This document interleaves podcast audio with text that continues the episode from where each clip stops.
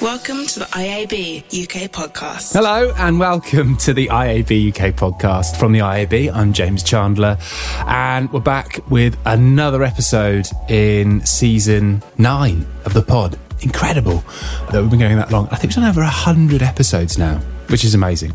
Anyway, on to today. I sat down and spoke to Joe Root, who's one of the co founders of Permutive.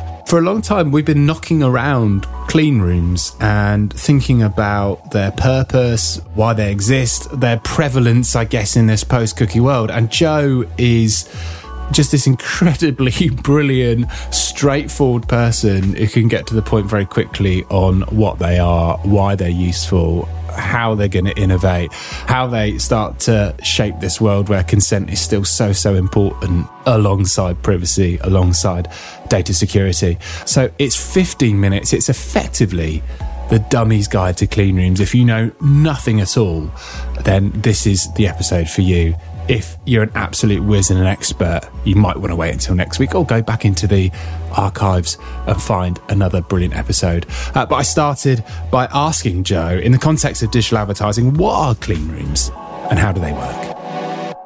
So I think at their core, what clean rooms enable for two companies with their own data sets to ask questions about those data sets without having to share the raw data. So that's kind of what a clean room enables more generally. Within the context of advertising, that type of ability opens up a whole range of use cases. So planning and audience building, activation, hmm. measurement, you can apply that to pretty much any use case within digital advertising. And that underlying principle is fundamentally useful. Clean rooms, they're not just a product of deprecation of cookies. They've been around for a while, haven't they? Yeah, so I think we've seen the technology around now for a couple of years. I think we saw it first emerge with companies like Google and mm. others introducing it into their advertising stacks. And I think often kind of clean rooms are kind of put forward as a solution for the end of cookies. I think they're a really important part within it, but actually like at their core, they're solving kind of this data security problem. Yeah. And I think sometimes yeah. that can get lost a little bit. What's your sense of, particularly from advertisers and brands, you know, level of sophistication? Are they using them? Are they asking questions about them? Are they all on a sort of different place in the spectrum with it? Yeah, I think in that kind of technology adoption mm. curve of kind of innovators, then early adopters, then the majority of the market, then we're very much in that innovator yeah. phase of this market. Yeah, yeah, it's, it's, the very earliest kind of adopters are really looking at the technology, but not the broader market as a mm. whole hasn't really moved there yet. And we talked a bit about, you know, this post cookie world and thinking about privacy and identity. Clean rooms seem to be, certainly if I look in my LinkedIn feed or Twitter feed or just listening, but they seem to be on everyone's lips more at the moment. What is it at their core that they're doing for brands and obviously for publishers as well? Yeah. So I think at their core, what a data clean room really solves is the data security side of data privacy, right?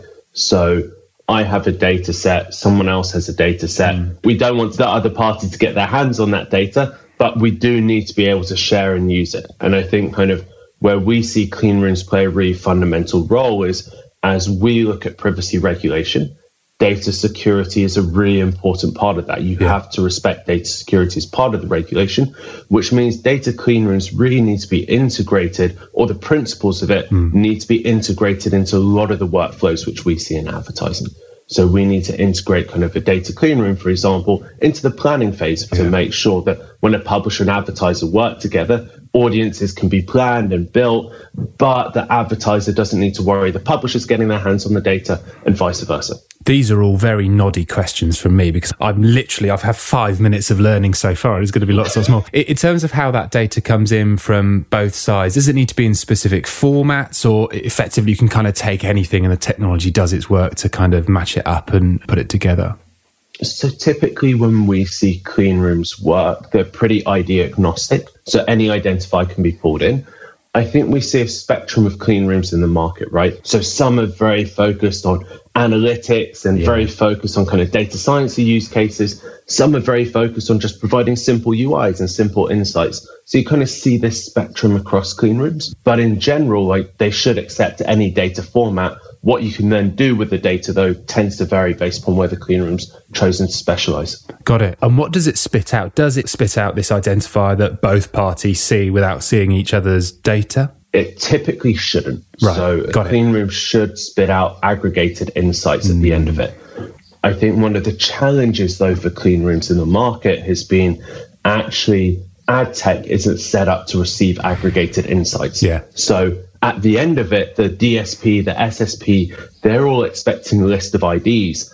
And the clean room's in this really tricky situation of it doesn't want to spit out a list of IDs, but in order to integrate with ad tech, Yeah. it has to. So we actually think, for example, for clean rooms to really achieve mass adoption on the activation side, they need to be paired with cohort technology on the activation side as well. It's kind of weird though, isn't it? Even at the IAB, we get this sort of helicopter view and are totally in for getting away from having this sort of single identifier that looks, feels, smells a bit like a cookie. You sort of can't help myself but get to this place where we need an identifier that we can use. It's weird, isn't it? Yeah, it, it's funny how everything and, and identifiers are key, right? But Yeah. they aren't going to solve all the problems. Yeah, yeah, yeah. Very sage words indeed. People listening to this might be thinking about clean rooms. You know, when it comes to you know the platforms, perhaps it's fairly obvious where the data comes from. When you get into open web, though, where is the data sourced and what happens to it? Things like consent is that still all required? Yeah, yeah, it's a great question. So to answer the first piece, most of the data, when we look at the open web, the most scaled data set across it is publisher data, right? Yeah. Is the data we generate as we move across the internet. The reality though is as privacy regulation kicks in, as cookies kind of deprecate, that web gets shattered and fragments into thousands of publisher sized pieces. So now we have all these data sets being produced, but they belong and they're owned by individual publishers.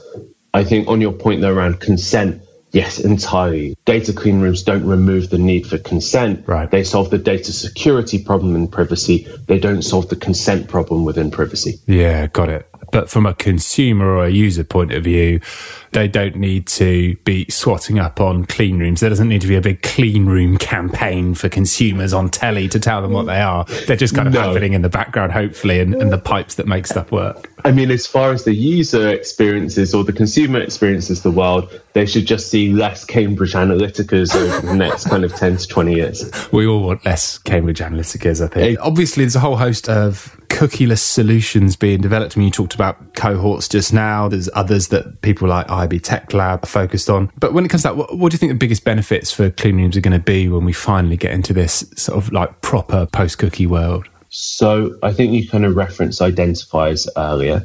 I think what is true is for digital advertising to work, companies have to be comfortable sharing data with each other. Hmm. And the principles of a data clean room are really important for enabling that. And on top of those principles come a load of applications.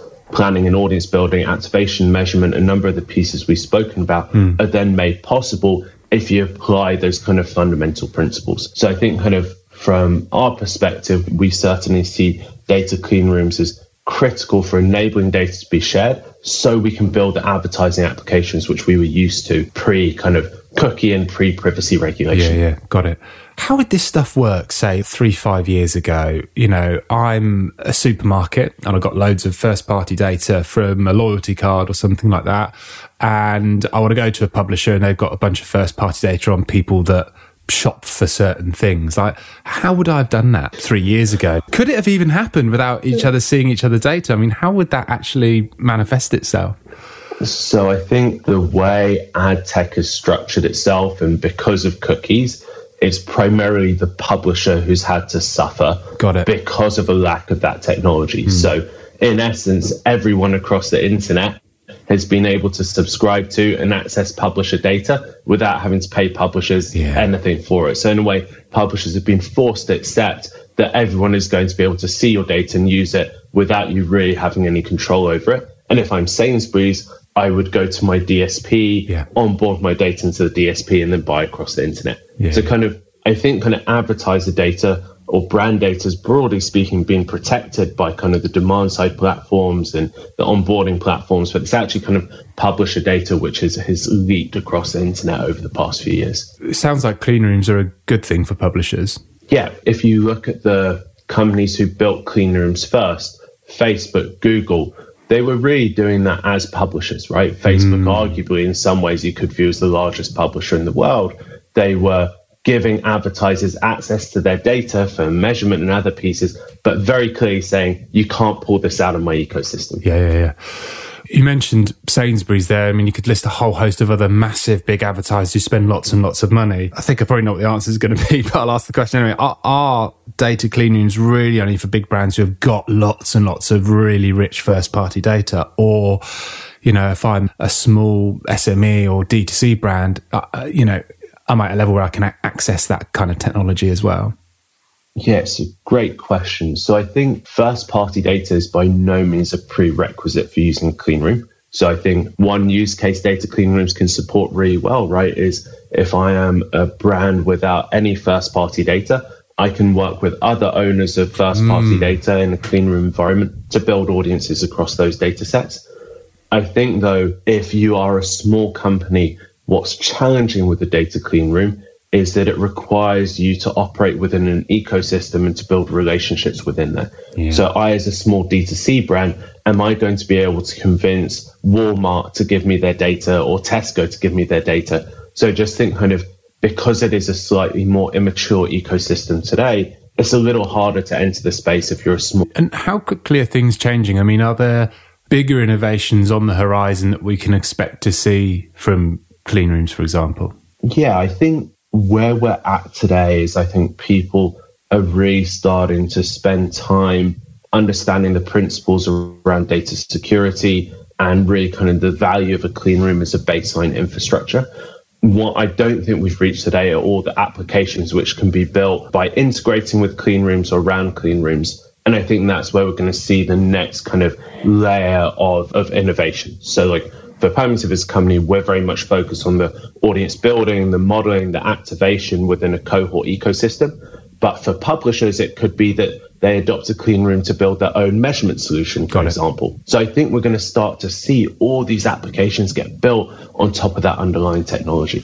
Lots and lots of focuses in identity and post cookie at the moment, but it feels like you know integrating clean rooms is going to benefit the sort of the wider digital advertising ecosystem as well. You know, in the long term, this is just going to be a commonplace thing, something that you don't necessarily have to think about, right? Yeah, I think there's going to be an interesting question emerge over the coming years of like, what is the role of an independent clean room mm. versus are clean rooms just technology which get embedded within point solutions? Does yeah. the next measurement solution just have a clean room technology within it? or is it a clean room? And I think those are important questions to ask because are we building applications or are we building kind of an underlying infrastructure? And I don't think the ecosystem has fully figured that out yet. That's such a good point. An independent clean room. I mean, to what sort of power are these things held if it is independent? I mean, what's the vetting process for effectively you can play God here and say, okay, I can, I'm a business, I could start a clean room, I'm going to take bits of data, technology, but who's sort of vetting you? Who's the one who's cleaning the clean room, if you like? It's a fantastic question, right? Is like, who's asking that question of Facebook? I would presume that infosec teams at whatever yeah. enormous advertisers they're working with, but it's a really good question. And I guess when you think about people like the ICO and uh, and other regulators as well, this must be sort of welcomed by them in terms of it feels, you know, consumer privacy. It feels like consent is top of the agenda. Wholly, it feels like a better way of doing things than perhaps we have in the past, which I know they've been critical of. It's undoubtedly better for data security. Mm. I think what is important to note, though, is that it doesn't remove the need for consent and understanding kind of how and why are we processing data yeah. and really helping users to understand the purposes of those. That it doesn't solve that side of the equation. We as an industry can't lose sight of the importance of, of consent and the purposes because data clean rooms are receiving adoption. Totally. And and that consent should still happen at the point of entry if I'm on a publisher site or if I'm giving my data to a, a Sainsbury's, for example. Exactly. Amazing. Joe, that was absolutely brilliant. A whistle stop tour. I mean, I feel like I want to go out and talk to everyone about clean rooms. thanks for giving us 15 minutes and thanks for just explaining it so brilliantly as well. Thank you so much, James. It's a pleasure. Joe Root from Permutive there. If Lonely Planet did guides to clean rooms, that would be it. That would be the Lonely Planet guide to clean rooms. And Joe is, I mean, he's just so precise and bang on. We never ever script stuff on the pod we literally just have some topics that we want to cover and we just let the conversation flow. But he's just, he was so good. The answers were so exact and it just flowed so brilliantly. Uh, so, massive thank you for Joe. He's enlightened me and I hope he's enlightened you too. If you want more information on clean rooms, on identity, on privacy, you can find a whole heap of ad tech resources at iabuk.com. Just go to the search bar at the top, or you can find your way through the navigation as well. Lots and lots of episodes in the archive. I said in the intro, over a hundred we've got all on different topics. We've got Meet the Founder episodes. We've got special guests. We've got special stay engaged ones as well, which is coming back this year, which is exciting. So go back and listen to some of those. And why not tell a friend about the podcast who is in the industry and maybe doesn't listen to it at the moment? Enrich their world with these 20 minutes of oral delight that come out every week. But for now, thank you very, very much for listening. IAB UK, building sustainable future for digital advertising.